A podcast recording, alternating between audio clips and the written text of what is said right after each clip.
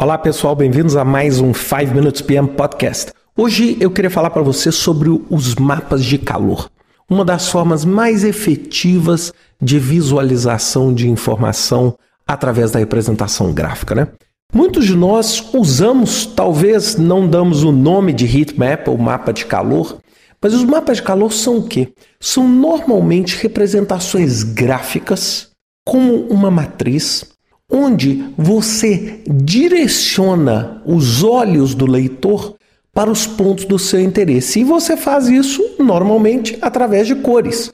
Então, por que, que a gente fala mapa de calor? Porque normalmente a gente coloca as informações mais negativas ou com mais atenção em tons de vermelho, como se fosse, por exemplo, né, uma placa metálica é, sendo aquecida, se tornando laranja e vermelha.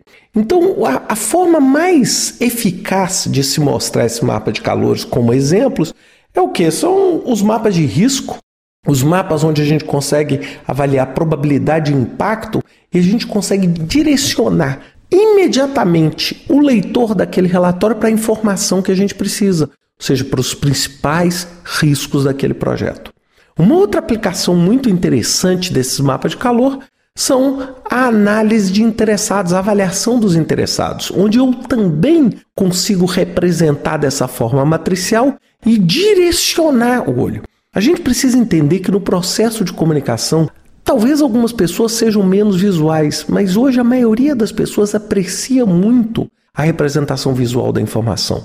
E essa apresentação visual permite com que a tomada de decisão seja mais fácil e que a comunicação se torne mais efetiva, direta e rápida. Então, eu, por exemplo, imagina que eu tenho que avaliar 150 riscos. Bem, imagina se eu for ler cada um deles. Eu preciso que aquela informação, aquele relatório, me chame a atenção dentre aqueles 150 riscos. Quais são os riscos relevantes que eu preciso me preocupar imediatamente?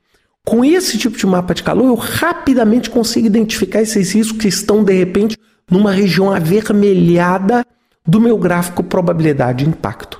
Então é para isso que serve. Eu acho que a gente explora pouco e muitas vezes, quando explora, explora mal esse conceito visual, né? tentando fazer analogia com sinais de trânsito, etc., para poder permitir uma mais efetiva comunicação com os nossos interessados. É claro, eu quero só ressaltar aqui que a gente nunca pode esquecer as pessoas que são daltônicas. Então, toda vez que você fizer um mapa de calor, você tem que fazer duas coisas. Você vai imprimir ele colorido e vai imprimir ele em preto e branco.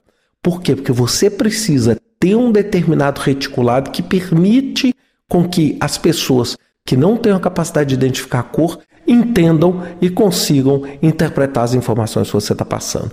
Pense nisso, dê uma olhada na internet sobre os heatmaps, vocês vão ver exemplos maravilhosos para os relatórios dos seus projetos. Um grande abraço para vocês, até semana que vem com mais um 5 Minutes PM Podcast.